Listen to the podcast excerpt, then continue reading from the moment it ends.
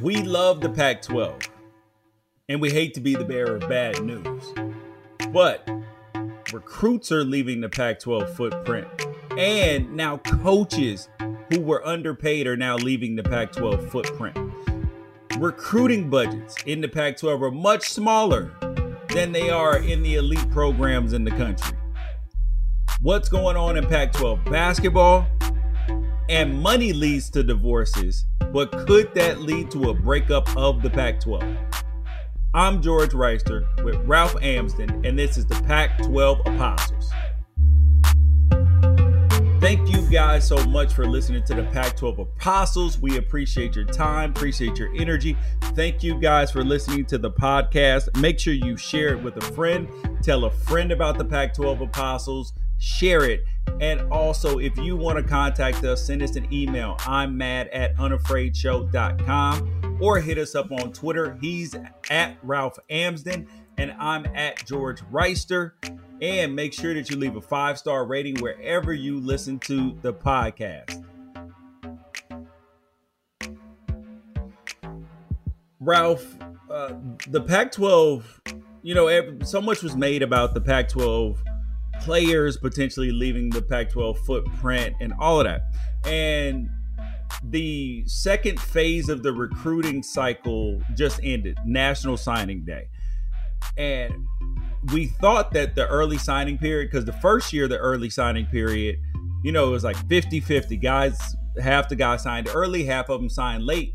But this year, it was like an 80 20, uh, 85 15 split. So, what ended up happening for the rest of the Pac 12? Because UCLA was supposed to, USC was quote unquote supposed to finish finish strong.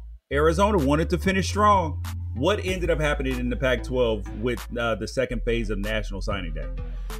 Uh, well, USC did not finish strong. Uh, as you know, I work with uh, rivals, and you know it it it, it, doesn't look good for them right now. Um, they finished 16th in our uh, end of recruiting cycle team rankings, just behind Tulane and East Carolina, and just ahead of Florida Atlantic and Louisiana Tech. So that's about how well they're doing. And now you have to understand that that's like an overall point system that combines the number of commits that you have uh, with the average star rating. They only have 13 signees for this recruiting cycle. And if you're just going by the average star rating of the players that USC brought in, um, they're going to be, you know, much higher than that. I think they're maybe actually a top 30 team. Um, but I mean, the teams ahead of them include Mississippi State, where Mike Leach is now, UCLA, even average star rating of 3.11. Uh, West Virginia is ahead of them. Georgia Tech is ahead of them. USC is at a 3.08, just ahead of Northwestern and Pittsburgh, and barely ahead of Cal. So uh, they did not. they definitely did not close strong, and I mean they've definitely they've got some quality signees, but it's not what obviously USC fans are used to. And the, their big pull was they landed uh, Jack Yary, who was I think at one point um, higher ranked than he ended up as a three star tight end.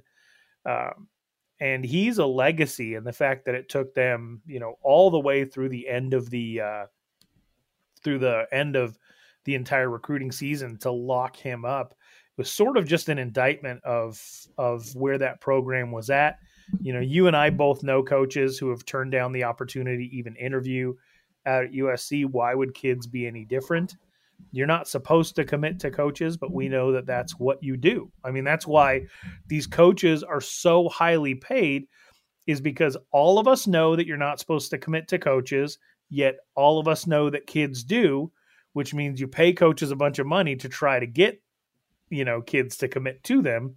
Then they end up bouncing around, and and that's why the system is so wonky. But you know, the you'd figure that there would be enough just USC history to pull quite a few kids. And I think that that is what took place this year with some lower level kids who maybe in other years wouldn't have even had a shot to go to USC.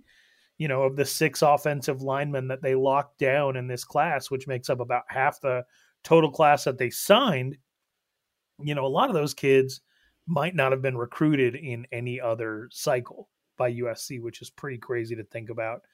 But uh, Jack Yary was the big signee for them. He had plenty of other options and has a legacy of six foot six, 250 pound tight end, even though they don't really use the tight end in the air raid system. Um, that was big for them just in case they do end up losing their offensive coordinator and have to shift back to a more traditional system in the future.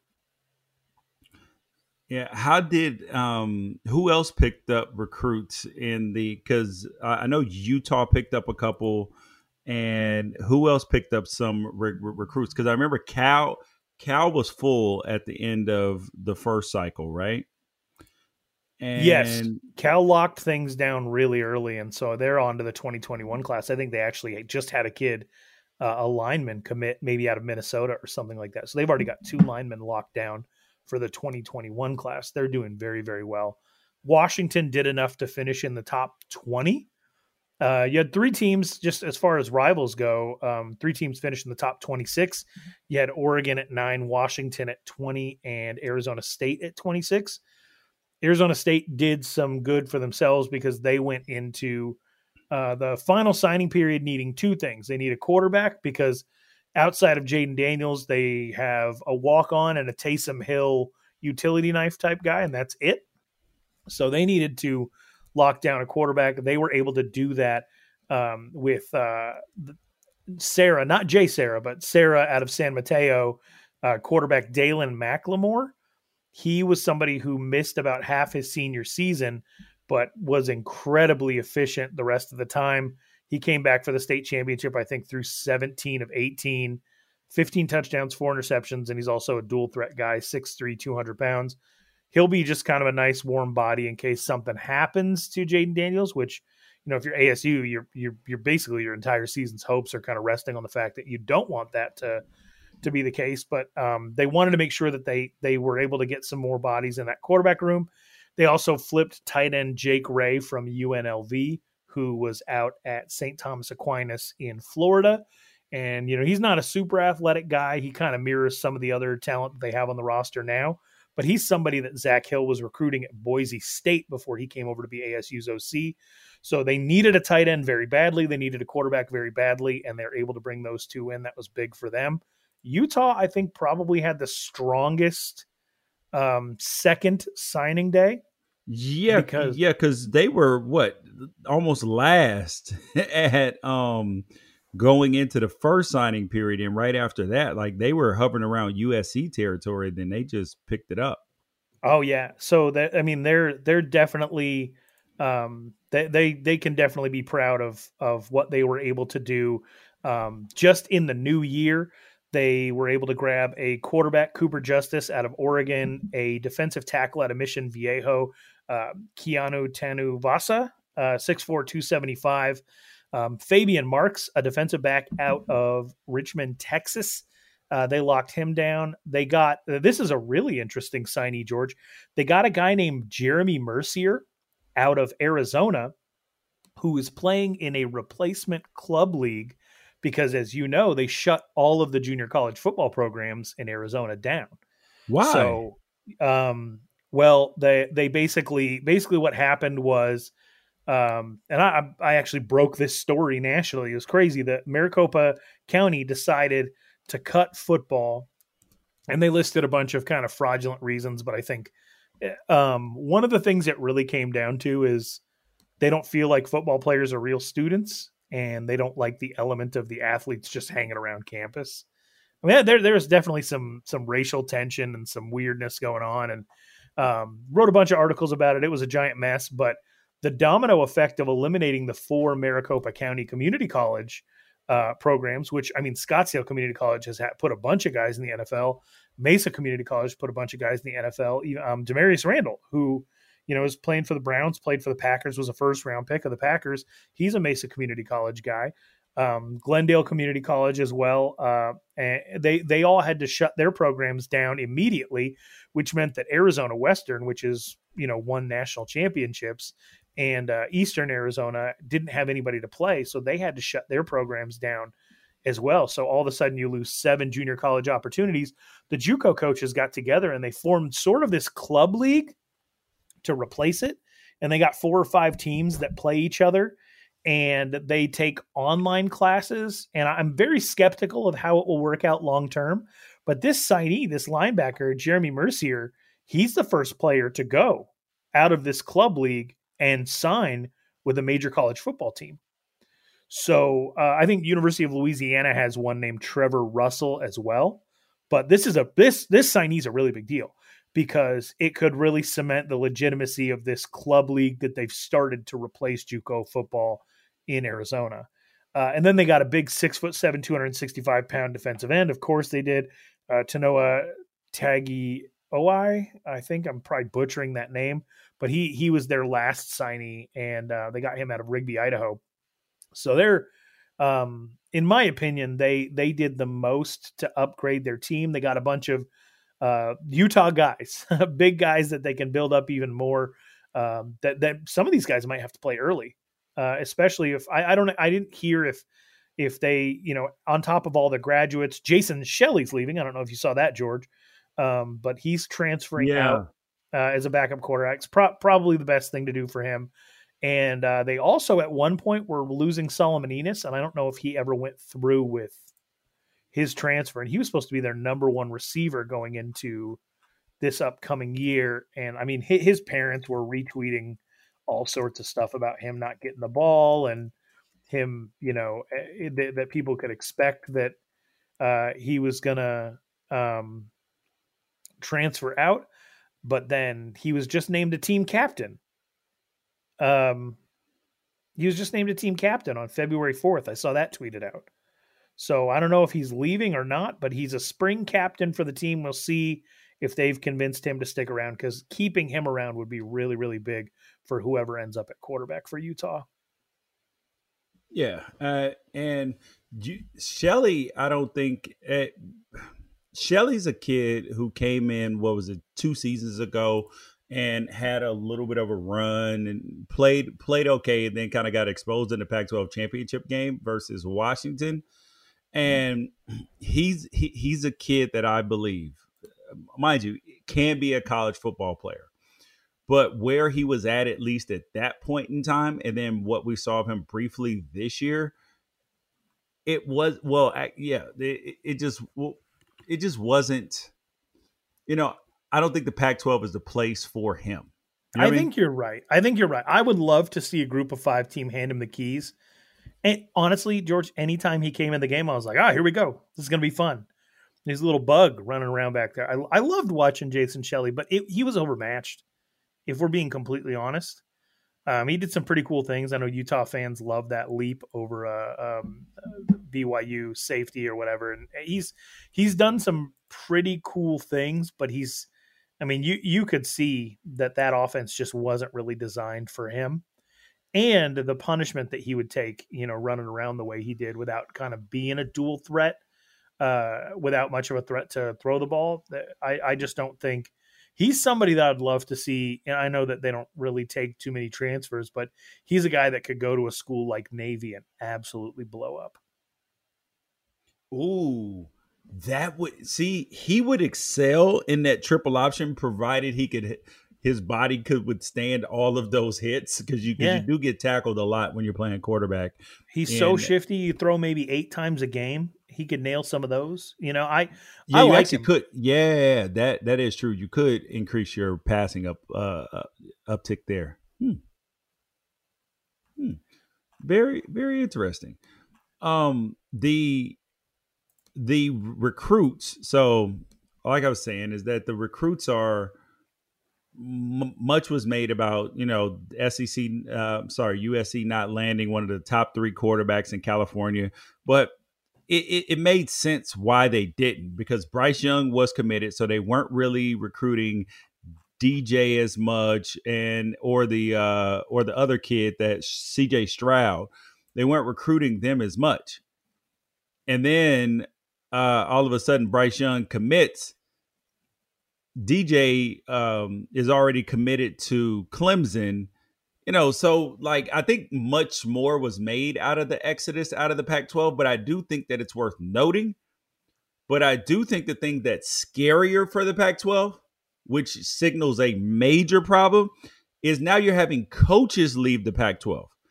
And it's not for better opportunities. Like if you have a, a DB coach leave the conference to go take a, a a, uh, a defensive coordinator job, or you have a wide receiver coach or a quarterback coach leave to take an offensive coordinator job, that makes sense.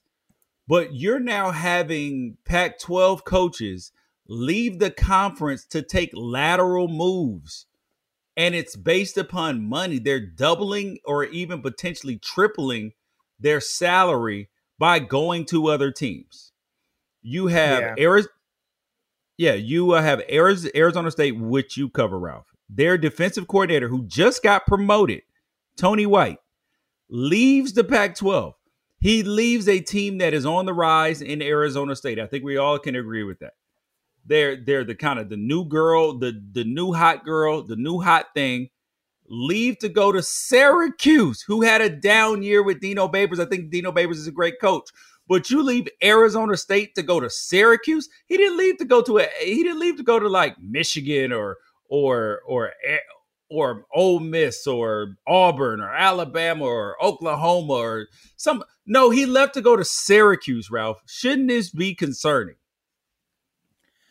Yeah, I mean, so the the Tony White thing is interesting because he was only, I believe, ASU's defensive coordinator for about four weeks. He was brought over from San Diego State by Danny Gonzales to be the defensive backs coach. Danny Gonzales took the New Mexico job, which I do not blame him for. Um, the pay's not great, but uh, Danny Gonzales spent about 15 years there as a player assistant under Rocky Long. Then he got Rocky Long back as his DC after Rocky Long left San Diego State. So, as hard as it is to get kids to come to Albuquerque, if anyone can do it, it's going to be Danny Gonzales. If he can't do it, then just cancel the program. Um, there was a moment when I thought, oh, he might try to bring Tony White with him, but it would have been a huge pay cut. And Arizona State's sitting there thinking to themselves, you know, this is, you know, Tony White is basically their third defensive coordinator because they wanted to keep, um, they wanted to keep uh, Phil Bennett on from the Todd Graham era, he said no. He said he had some health things to tend to. So they bring in Danny Gonzales, and then they realize we recruited all these kids for a 335. Tony White knows the 335 because he's a disciple of Danny Gonzales. Let's promote him. And it wasn't a couple of weeks that went by where, you know, you, and and there are some extenuating circumstances, you know, you, you have Kobe Bryant's death and you have Danny Gonzales' mother passing away after, you know, fighting a long illness and Tony White's mother lives in New York. And so, you know, I think he said to himself, if I have the opportunity to be closer to family, it it would be hard for me to not entertain that.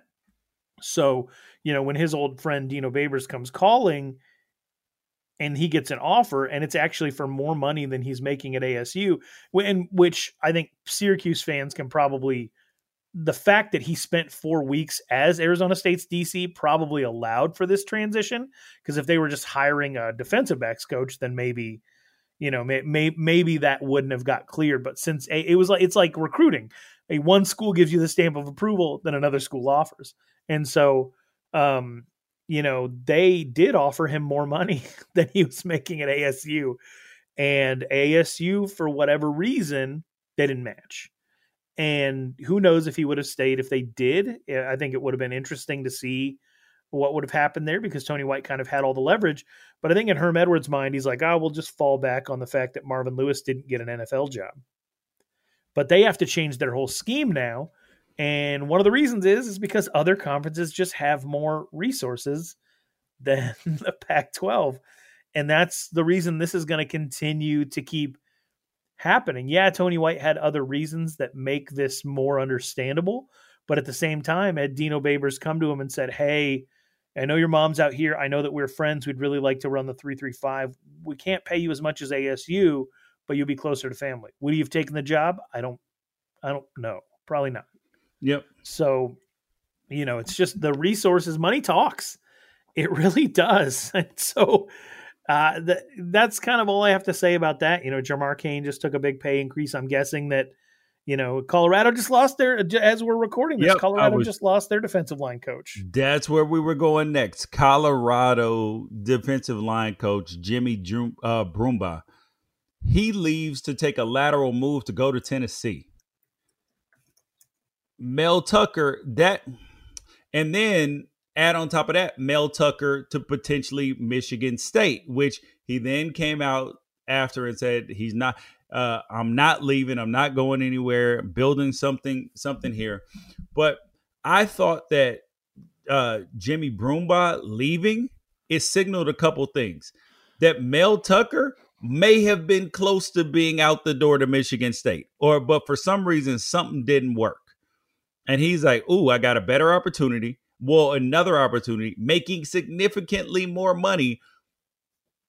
Pac 12 fans should be terrified because you're like, you you have good coaches in the conference, but then they get poached out of the conference and then they have West Coast ties for recruiting, and then they can go recruit your kids.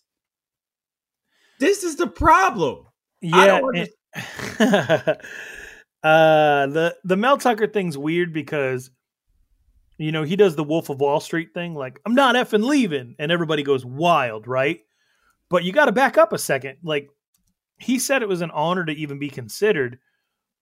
But it's not like someone just reaches out and names you head coach. You got to interview. There's a process. You have Correct. to express interest. That means he was interested. That means he could leave. I, I think that this should actually make Colorado fans nervous. And you should also, if any, if one good thing happens at your school and you're in the Pac 12, if your position coach does one good thing, one nationally noticeable thing, you should be super paranoid. Uh, Donte Williams was just named the recruiter of the year. I think from like 24 7. Everybody at Oregon should be biting their nails as to whether or not he's going to move on to the next big thing. That I know that's how Arizona State oh. fans feel about Antonio Pierce. Jimmy Brumbaugh got Antonio Alfano, the former five star, to transfer from was it Alabama, right? Yep. Um, and and the so the no, one no, no, good wait, thing. Wait, wait, it was either Alabama or Auburn. Oh no, no, no, it was it was it was Alabama because the kid from Auburn went to Oregon State, right? Oregon State, yeah, yeah. And so, and so whoever was responsible for that, that is probably going to get, uh, you know, uh, is is going to be the one to get the next job. But you know, so you do that one good thing, and then all of a sudden, you oh, Tennessee's like, oh, that's what we need. And so, oh. you know, and it, it's a little bit closer to his footprint. You know, he's coached at Kentucky and Maryland, and so um, it, it makes sense that he would kind of go back to where he's from, and that's the risk you take if you're Colorado getting guys on your staff that aren't necessarily from the footprint but it's also the risk of just not having as much money as everybody yeah. else. And and I I love how Larry Scott tries to the commissioner of the Pac-12 tries to sell us on oh yeah yeah our guys our schools are so good with with with money we understand that there's not we don't have the same amount as the other conferences but we're doing really well we have quality coaches but when you when you have quality coaches, you then have to pay them salaries commensurate with with the industry standard for top coaches. Because you look at the SEC, the Big Ten, Big 12, quality coaches are paid quality money, and even bad coaches are paid quality money. So if you're in the Pac 12, you're sitting there, you're like, ah, I don't know and Donte, and that's where, well, to, to get to Donte Williams in a minute, the who was just named the recruiter of the year. Pac 12 schools understand this, but the problem is they don't have the resources. You had the Pac 12 pay out $33 million. They're going to pay out $33 million to their, their schools. The SEC paid out 44 million. Big 10 paid out 50 some million dollars, like 54 million dollars to their schools. So you're 22 million dollars behind the, the the the upper echelon. Your commissioner is making twice what the SEC commissioner is making. And his team and his teams are winning national championships. The I mean it it's it's you talked about it on the last podcast, Ralph, and I don't think that people really understood the amount of money that this is and how this adds up. So if you are a pet, so uh, let's go with the with the top of the food chain right right now, money wise, is the Big Ten. So if you're at 54, I think it's either 54 or 55 million dollars. Let's take 54 million million dollars minus 33. You got 21 million dollars times in, in the Pac 12, there are 12 teams. I know that there are 14 in there, but let's just use Pac-12 numbers. That way, that way the the way you know that this is the bot that this is the low end. Twenty-one million dollars times 12 teams. That's 252 million dollars in one year. Multiply that times the four years until there's another TV contract. You're a billion dollars behind the Big Ten. A billion dollars. And the SEC just signed a new contract with CBS, uh, leaving CBS for their game of the week. So for 15 or 16 games for uh, the SEC game of the week, they're going to make a $100 million. That's more than the entire uh, Pac 12 tier one slate. So all these night games, Thursday night games, all of that stuff, you are given the worst slate. The sorry, the second worst slates possible. The only thing worse is MACtion on Tuesdays. right. So I this I'll say this, and this is probably the most important. If you only take away one thing from anything that I say in this podcast, or even any of the previous podcasts, this is the most important thing that I'll say. In baseball, you have the Yankees. And when your players get good, the Yankees come and take them, right? Now the Dodgers. You got these teams with these enormous payrolls. They can come in and they can get your guy. They can offer up prospects. They can outbid you uh, when it comes time for for free agency. The Yankees are the villain, right? There's a lot of people who love the Yankees and their history and everything like that, but the way that the Yankees are built and structured with the you know YES network and everything like that, they are always going to be able to get what they want if they truly want it. Now, Kansas City Royals, they have money, right? They have yeah. money. Yeah, yeah. Their payroll is in the millions. It's not like they're uh, sisters of the poor. But compared to the Yankees, you know, the, if the Yankees want a Kansas City Royal, they're going to get that Kansas City Royal by hook or by crook. Now, in, in college football, imagine that the Pac 12 is the Kansas City Royals, and there are four New York Yankees out there representing four other major college conferences. There, if if one if one Yankees team puts its eyes on on your prospect, on your player, and decides we're going to get them, and you know that they they eventually will. Imagine if there's four Yankees all surrounding one Kansas City Royals. You're not yep. ever going to have a chance. And I genuinely believe that if the income disparity continues to increase at the rate that it's increasing, we are going to get to the point where Pac 12 SEC out of conference scheduling are pay games. Where yeah, oh, Texas oh, yeah. A&M is giving 1.5 million dollars to the University of California to get them to come to College Station. I believe it.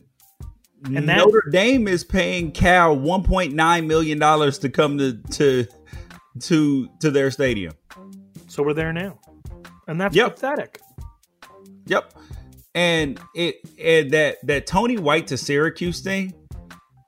Re, remember the ACC was at the bottom of the of the money situation of the the conference. Now the right. ACC with their new deal with ESPN now what they're going now they have more money so then you're losing you just lost a defensive coordinator in tony white to a lateral position for to the acc and not to miami not to florida state not to uh, north carolina who's on the uptick right now you lost them to syracuse syracuse is technically on the uptick sort of even though they had a backslide this yeah. year but still you shouldn't lose a coach there not over money.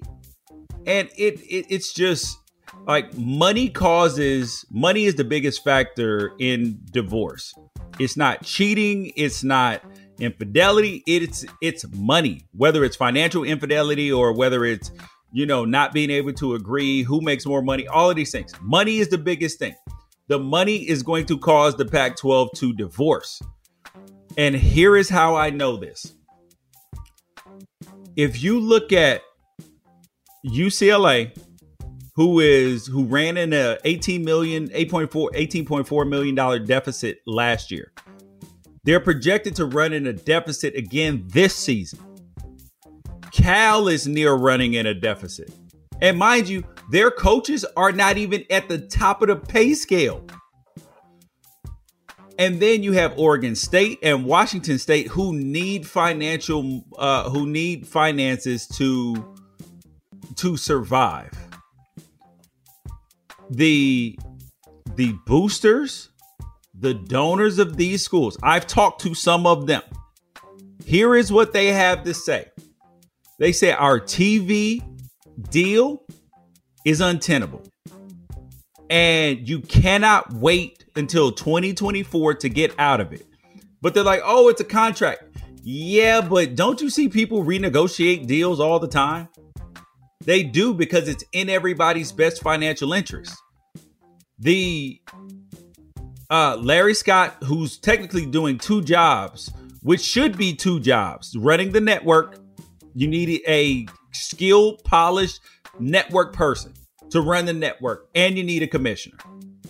That's two two million dollar jobs, and you still save like six hundred thousand dollars. So you so that needs to get broken up and then you focus on getting out of your TV deals and into something that is financially viable for everybody and something that scales up that has escalators in it per for the years that way then because what's going to happen now is the Pac-12 is going to get this big shiny new contract deal.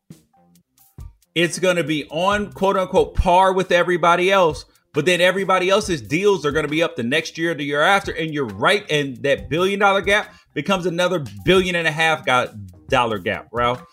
It's I, I I don't understand. Like I asked a couple donors. I said eh, of ma- major schools, major Pac-12 influential schools, what the presidents and I asked two Pac-12 athletic directors too. What don't the president see that Larry Scott is doing because they said that they thought that this this potential media sale was a a red that it was a ruse. It was just like it, it was it was like hey hey hey look hey look over there a girl uh, a a girl pulled her pants down she pulled her top up. it was like hey look shiny object. That's what they were trying to do. I, I just don't understand why they keep falling for this, Ralph. I mean, we can't, these are smart, educated people. How don't they see this?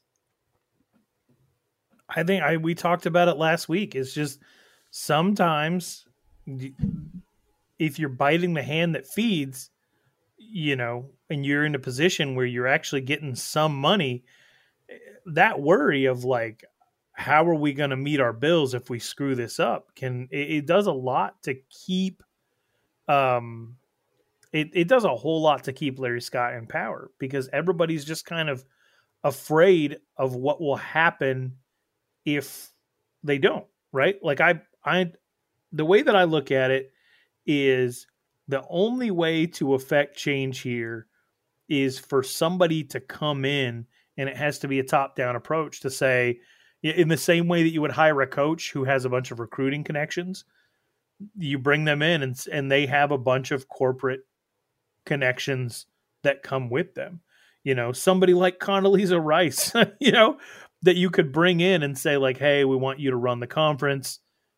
It's worth it to us to make this change because you bring in all of your corporate connections. And I, that that's that's the only thing that I can think of because I think that there's just not enough expertise in the Pac 12. All the power is completely consolidated that we can comment on Larry Scott's job and say we don't feel like he's doing a good job. But what we can't say is what he could do better because we really don't know what what all it entails. It's such a unique position that he has where he is the head of a conference and the head of a network and there's not really a way to get a hold of him, and he's kind of shielded and only answers the questions he wants to answer, and you know does yeah. stuff like they they just came out with a really cool thing. In any other, and I and this it's almost like I, I really hate how much we we end up bitching about uh, the Pac-12 because the Pac-12 just came out with a partnership uh, with eco products, and that'd be cool to be able to talk about on a podcast like this of how like they're trying to raise up um, an aware generation of uh, re- of environmentally responsible students who understand, you know, how to contribute to zero waste systems. You know, and I get that that's kind of all the rage right now or whatever, but it's kind of a cool thing that feels unique to the Pac-12, but at the same time, I can't talk about it in this with a straight face because in that same breath, I know that they announced their partnership with a gas station to sponsor the to, to sponsor the Pac-12 championship just a couple of weeks ago. you know, and, and when you need that money, you're going to take that check, even if it conflicts with the values that you're trying to portray. And yeah. right now, the, the the Pac-12 just needs needs cash, and they know they haven't done the best job of of stewarding um, their situation in relation to to everybody else. But there's nobody coming in and saying we need we, we what you need is you need a president or an athletic director to stand up and say, you know, not only are am I publicly criticizing Larry Scott, but I have a plan to move forward. Oh yeah. And that's just that that is what has not happened. You have grumbling behind the scenes and nobody has stood up and said like we need to move in this new direction and you see all the schools hitting their donors up, hitting their alumni up for more donations. But the problem with that is is is that you do need booster money, you do need donation money for your athletic departments, all of that. The thing is is that your school can't rely on that to meet its budget every year. That's got to be icing on the cake that's got to some of that has to go to reserves. Like these are things that that you call on them when you need them. Because the problem is this is that when donors and boosters know that there is that you need them to survive mind you these are shrewd businessmen some of them yes eco-friendly eco-responsible some of them uh, astounding human beings However, when you know that some when someone when a business or a company needs you, what do you then have, Ralph? Like if if if someone knows that they need you to survive.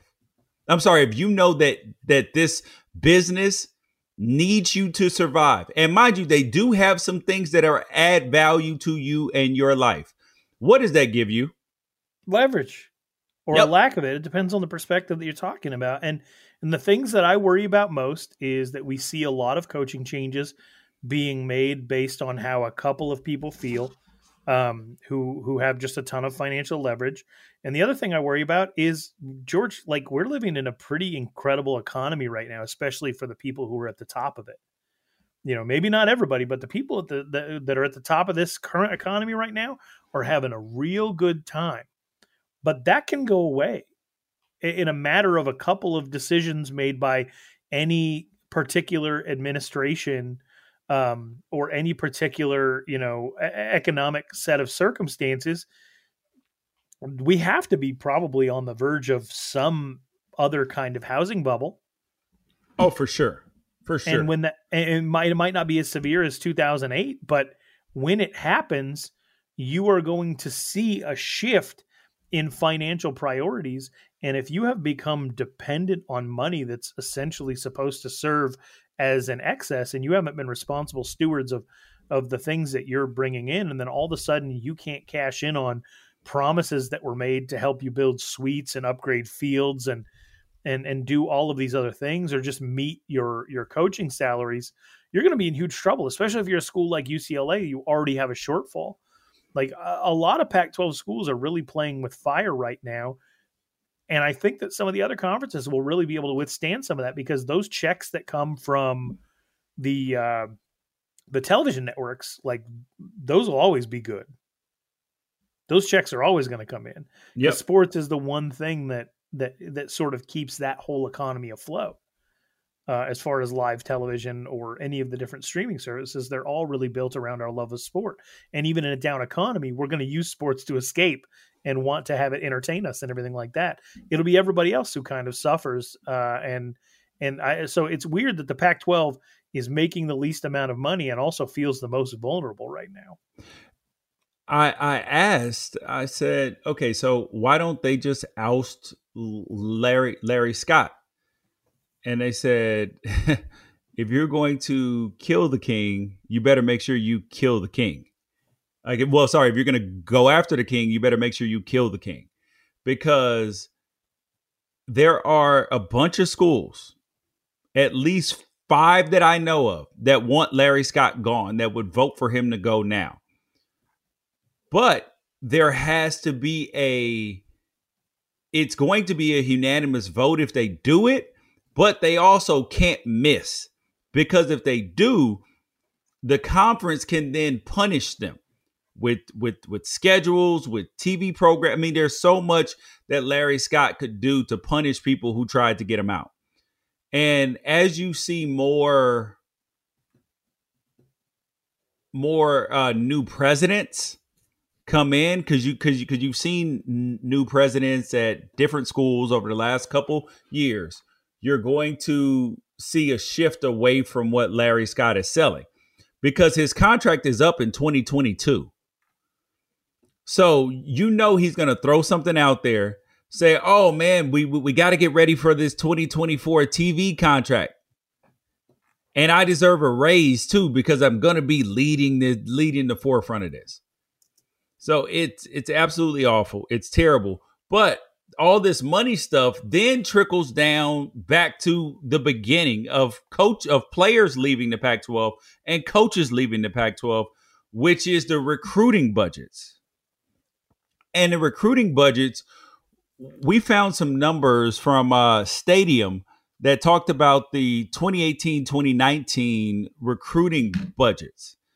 You look at Georgia spent by far the most, $2.6 million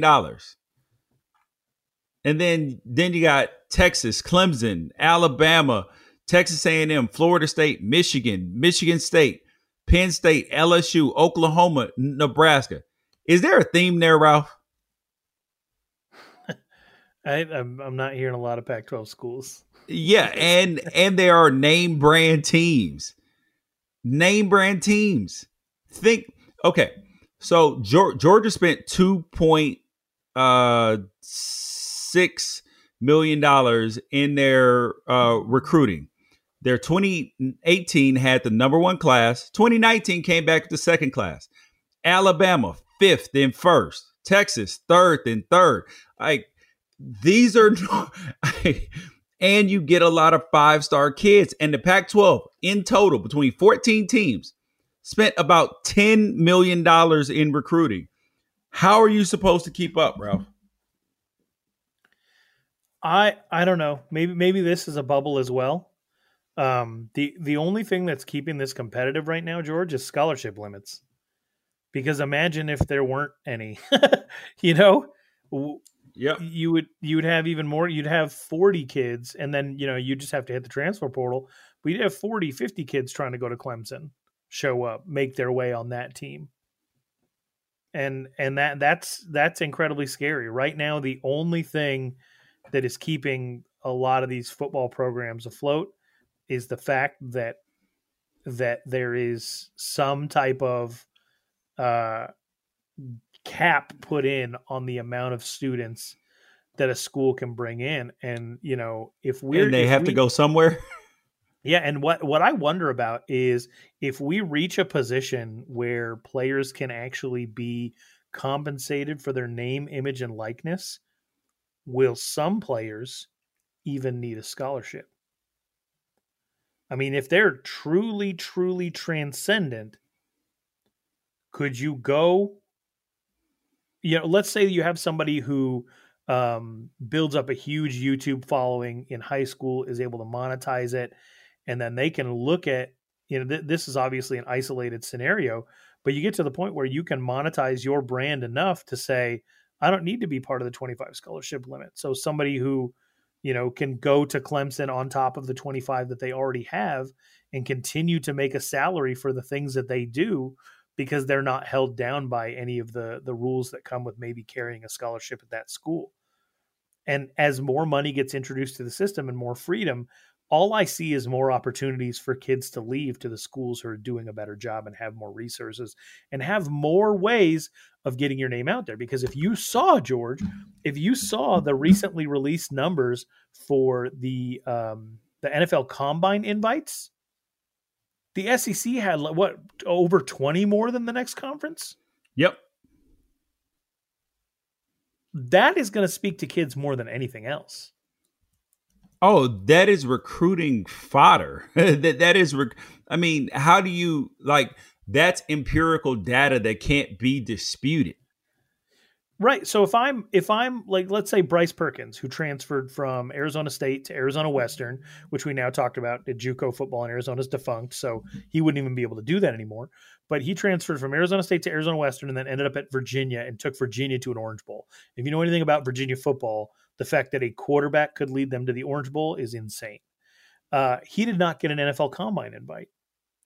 The next Bryce Perkins, maybe if he has a choice between going to Mississippi State and Virginia, what's he going to choose? Oh yeah. If if Bryce Perkins can't even get an NFL Combine invite out of the ACC, if the Pac-12, which I think was third, but a distant distant third, and the SEC has almost 90 people in one uh, draft class invited to the NFL Combine. Like, what are you going to do? Even yeah. if your choice comes down to like a premier program in the Pac 12 versus maybe a lesser program in the SEC. I think that, that almost every metric right now points to an avalanche, points to uh, a um, you know a building snowball effect of the rich will continue to get richer. I think it mirrors society in a lot of ways, but I I, I think that they you know the Pac-12 if they're not going to act right now, then they're just they're going to get swept up in it, and we're going to continue to see as we've seen with the high level 2021 recruits that are leaving California to go to Clemson already and LSU already. We're going to continue to see the Pac 12 fall further and further behind until you can no longer say Power Five. It's going to be Power Four, then Power Three. And then, you know, Pac 12 is going to be that sort of mid level AAA above group of five, but below what the SEC can offer. And that's so, probably going to cause some schools to want to leave. Yeah. And, and if you are a financially solvent team, like you have USC who's doing good financially, you have Oregon who's doing good financially. Uh, I mean, don't you have to at some point in time look out for for self and say, "Huh, is there a better option for us?" I mean, whatever whatever that that option is, you have to be you have to know that these schools are looking at this saying, "Huh, could there be a better option? I don't know what it is yet, but it's worth exploring in case because you never want to get the rug pulled from from out from out under you. Like if you know that your company is potentially going bankrupt or potentially being sold or something, aren't you going to start looking for other potential employment or opportunities in case that happens?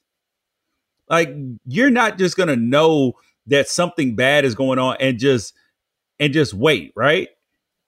Well, and what if what if what if your company was going under and you brought three ideas to the table that would save the company and the person in charge of the company came out against every single one of them? California yeah. tried to lead the way on name, image, and likeness. Larry Scott came out against it. They floated the idea of expanding the college football playoff. Larry Scott came out against it. Everybody's pushing back on the idea that the Pac 12 plays more conference games, which has a negative effect overall on the Pac 12's ability to appear on a national stage. And Larry Scott came out against evening the odds. So it's not like people aren't bringing ideas to the table. There is one person currently standing in the way of the Pac 12 being competitive, and he's also the person that's in the driver's seat and has the steering wheel in his hands. That's incredibly frustrating. Oh, for sure. For sure. And you mentioned the combine invites 337 players, of which 200 and, you know, 260 around there, somewhere between 256 and 265 will be drafted. But some of those guys that aren't at the combine are going to get drafted too. So 93 of the invites came from the SEC. 93. Big 10 57, Pac 12 47, ACC 35, and Big 10 had 29. So, so That's yes. 26%, man. That's Yep. 20, 20 One in four. One Yeah. out of every four players came from the SEC. Right. Not great. Yep. Exactly. Um Oh, the one of the last things up. So we so we've already covered the money. We've already covered that. Uh we've already covered the recruiting budgets. And the biggest recruiting budget in the Pac-12 surprisingly though was the uh the University of Oregon.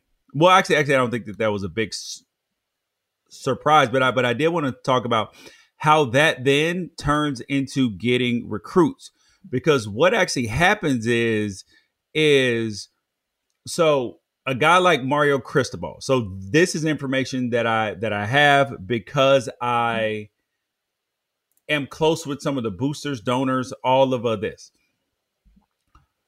If you look at the week before signing day, Oregon had its entire class locked up except for the kid Jalen Jeff, um, the uh, the the kid who flipped from Alabama because Alabama wanted to turn him into an O lineman and he didn't want to do that. That kid. Aside from him, th- th- they were the he was the only kid, but besides Weidman, but they knew that he wasn't going to come. The wide receiver, I think he ended up going to Tennessee.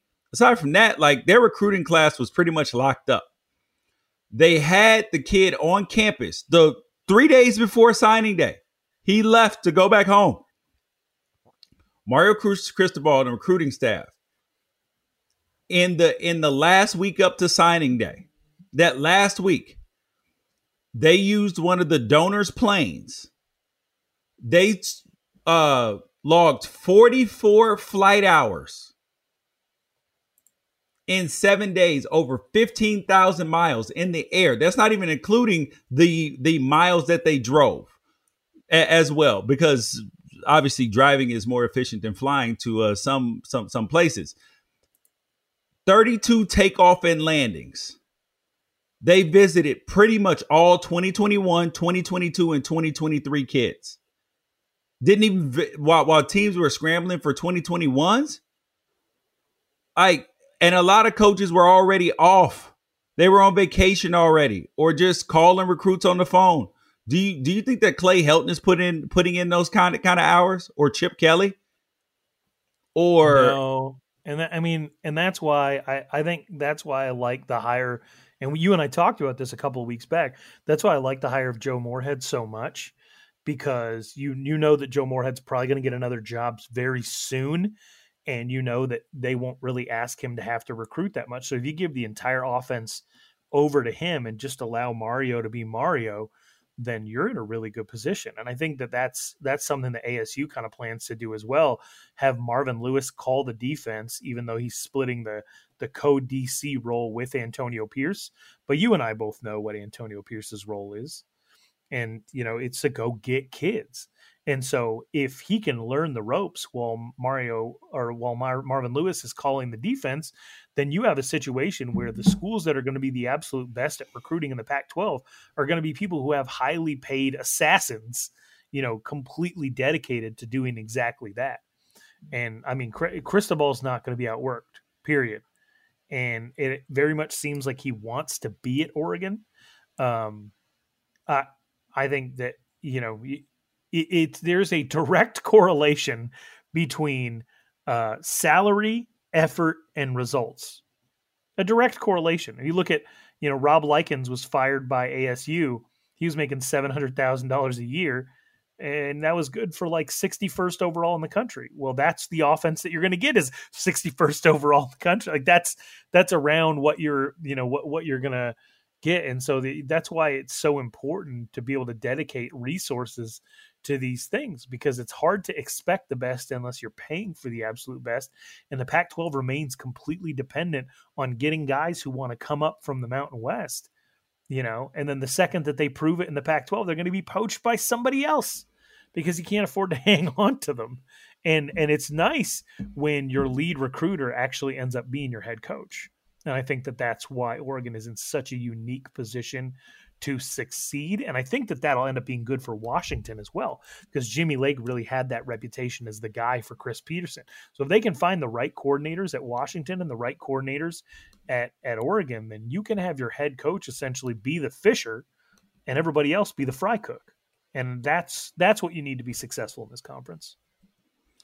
Yeah. Um now I guess it is time for us to, you know, g- stop the stop stop the poo pooing because we'll, and I think next episode we'll we'll cover those Pac-12 SEC games that you were talking about, Ralph, where um where you you were talking about how many SEC games. Uh, there are 37 SEC games under contract with uh, from Pac-12 SEC opponents into the the 2030s, and a lot of them are Mississippi State, Texas A&M, LSU, Florida, Ole Miss, Vanderbilt, Auburn, LSU, Arkansas, and then you got the one game against Alabama. Um, yeah, yeah, for 2020 with USC this upcoming season. We need to bring Bama to Reser. That's what we, that's what we need we'll see how Bama likes it in Oregon, in Oregon State Beaver territory. See if they can Dude, handle the noise. Getting Nick Saban to leave Alabama for a non-conference game to well, sorry, to play at anybody else's home for is uh, dude, you would have a better chance of swimming with with Jaws, dude. They don't they don't have I think their first non-conference road game is like in like 2024 and they haven't had one in di- over a decade. It's just been bad. I, I, I just don't even understand how you play football like like that without a willingness to schedule. Um, but I guess on to brighter news, sort of. I guess is the Pac-12 basketball. At one point in time, you had like four four teams ranked you know, you got Arizona looking real promising, Nico Mannion, the whole crew, Sean Miller recruited again, selling hope. He's the ultimate hope salesman. And you had Dana Altman at Oregon doing a good job, you know, consistent. They can be counted on in the conference to make the tournament and then win win a couple games in there. You got Mick Cronin went to UCLA thinking things are going to, you know, move in the right direction. USC surprises, Stanford surprises. Now you're looking at wow, there may be five Pac 12 teams that'll make the tournament. And now, shortly before the Pac 12 tournament is getting ready to happen, the, the, the conference standings look like they did for football.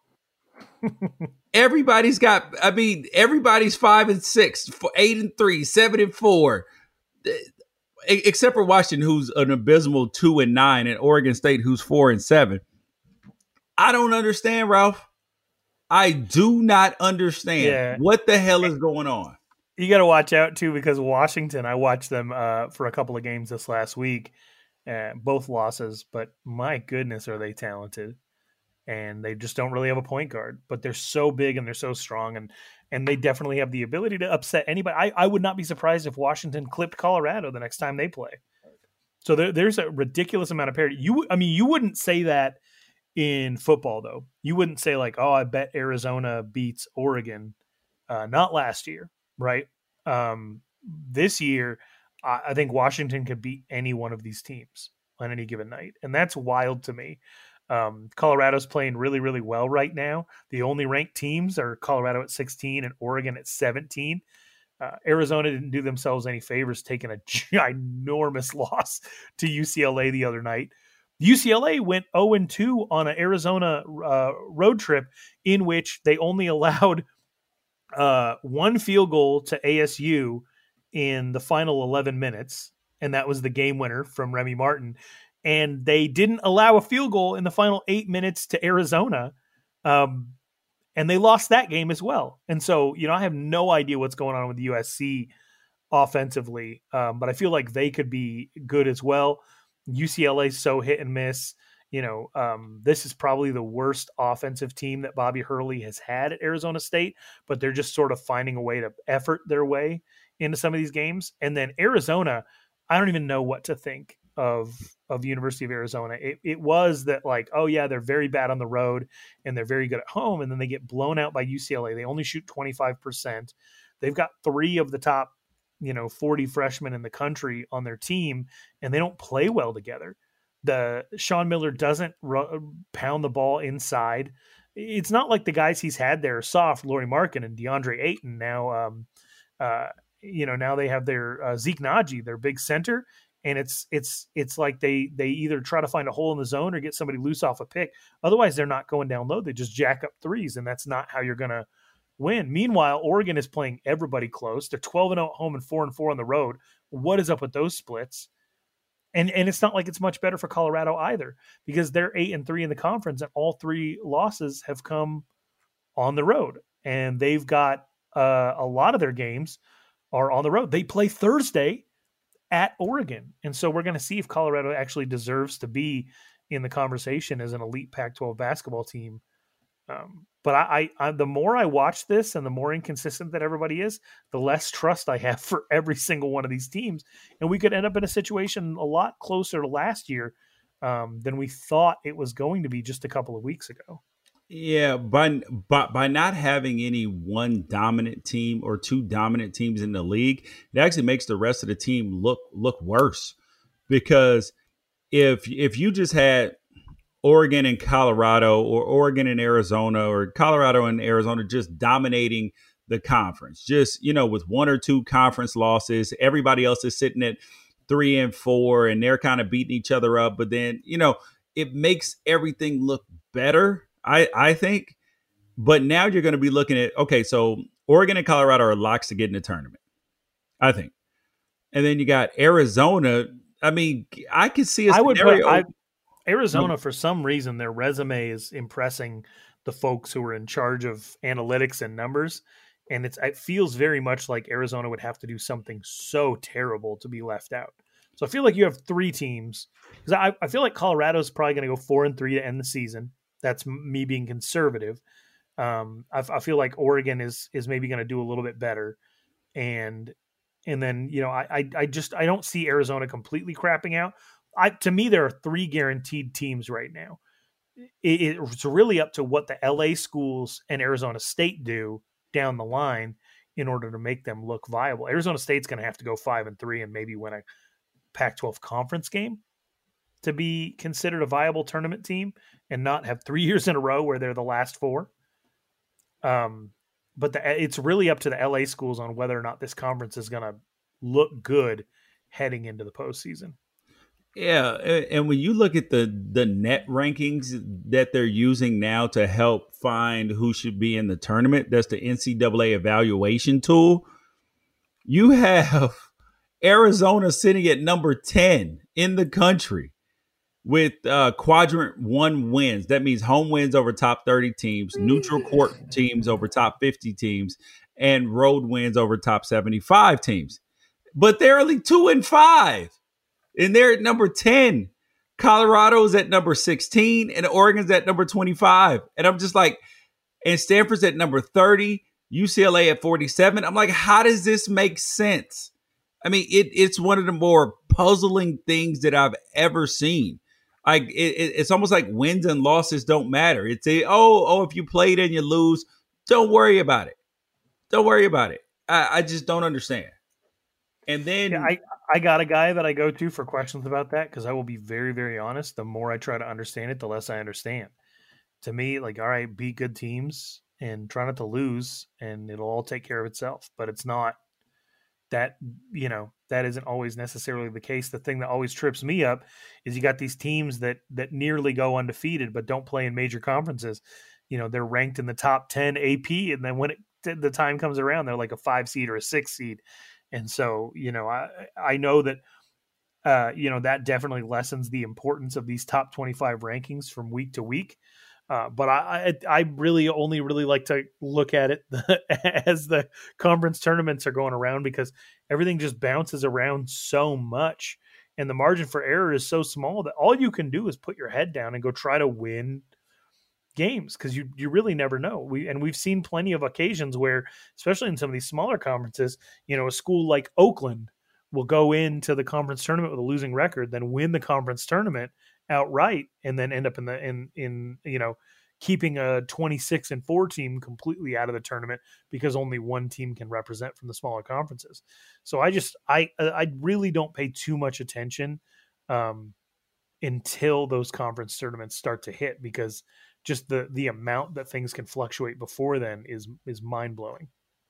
Yeah, it there there's a lot, and then you never know with this conference who will sneak up and win the tournament and just get in, and then all of a sudden everything's just blown up, and you may see some teams you know get pushed out or pushed pushed in. So if you had to judge now, Ralph, how many teams do you think are going to get in the tournament because I do agree with you because the net loves Arizona.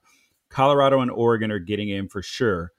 Then there's, you know, Stanford, USC, and Arizona State. It, and UCLA, I guess, sort of. Like, who do you ultimately think wins the Pac 12 tournament and who do you think gets in? I'm I'm going to say optimistically five. I believe Arizona State can can squeak in. I believe that USC is just too talented. They're inconsistent, but they're too talented to not make it. I think UCLA probably end up being the odd team out, but I would say Colorado, Oregon, USC, Arizona State, and um, yeah, maybe yeah, maybe I'd have to throw UCLA in there, but uh, no, Arizona, Arizona. So I think Arizona will be in, and then UCLA will be on the outside looking in. Okay. And who do you think ultimately wins the Pac 12 tournament? Oh, man, they've looked so bad. They're just so poorly coached. But I, I want to believe because they haven't truly turned it on yet that Arizona will have the ability to get that done. Uh, something about those conference tournaments that allow teams to really stay in a rhythm because you're playing every single night yeah and not having four or five days in between games and i think if that team catches fire with the amount of talent that they have on it there's not much you're going to be able to do and i don't trust oregon because they play to the level of whatever competition they have at any given time uh, it would also it would not be insane to me to have a team like washington come in and win two or three games just because they are so big up yeah. front and and they and have talent. They have two potential lottery picks, future lottery yep. picks. Mm-hmm. Exactly, but and you know, and and if their three point shooting is on in any given night, and they're another team that just jacks up shots that are very unwise. But if it's on, if it's working one night, then you know what are you going to do? Um, I but I, I yeah, I, I would say that my favorite to win it are the two teams that I feel like have the most talent but haven't maximized it yet, and that's either Arizona or USC. Yeah, I I think that I think that the top two teams in the line because they get a bye for the for the first round, right? Yeah, yeah. So I, I think that those two teams have the best ability to win the conference only because these teams are so inconsistent that winning four games seems impossible for anybody. Yeah, and it might feel like we're disrespecting Colorado, but I personally feel like Colorado is built maybe more for for to play some competition that isn't Pac-12. I think they have kind of a unique style that I think would hold up in the actual um, NCAA in, tournament. In March Madness. Yes, yeah. yeah. And, and me, meanwhile, I, I just don't think that anybody in the Pac-12 is intimidated by them at all. I think they're just kind of finding ways to win night in and night out. Um, if Tyler Bey is having a good night, and and you know, I think they're just super well coached. That's what it comes down to. I think that they they're the one team that doesn't, um, you know, outside of Dana Altman, it feels like always really maximizes um, the. And I, I, thought this would be a down year for Oregon, so this the fact that they're still ranked this far into the season is just another credit to him.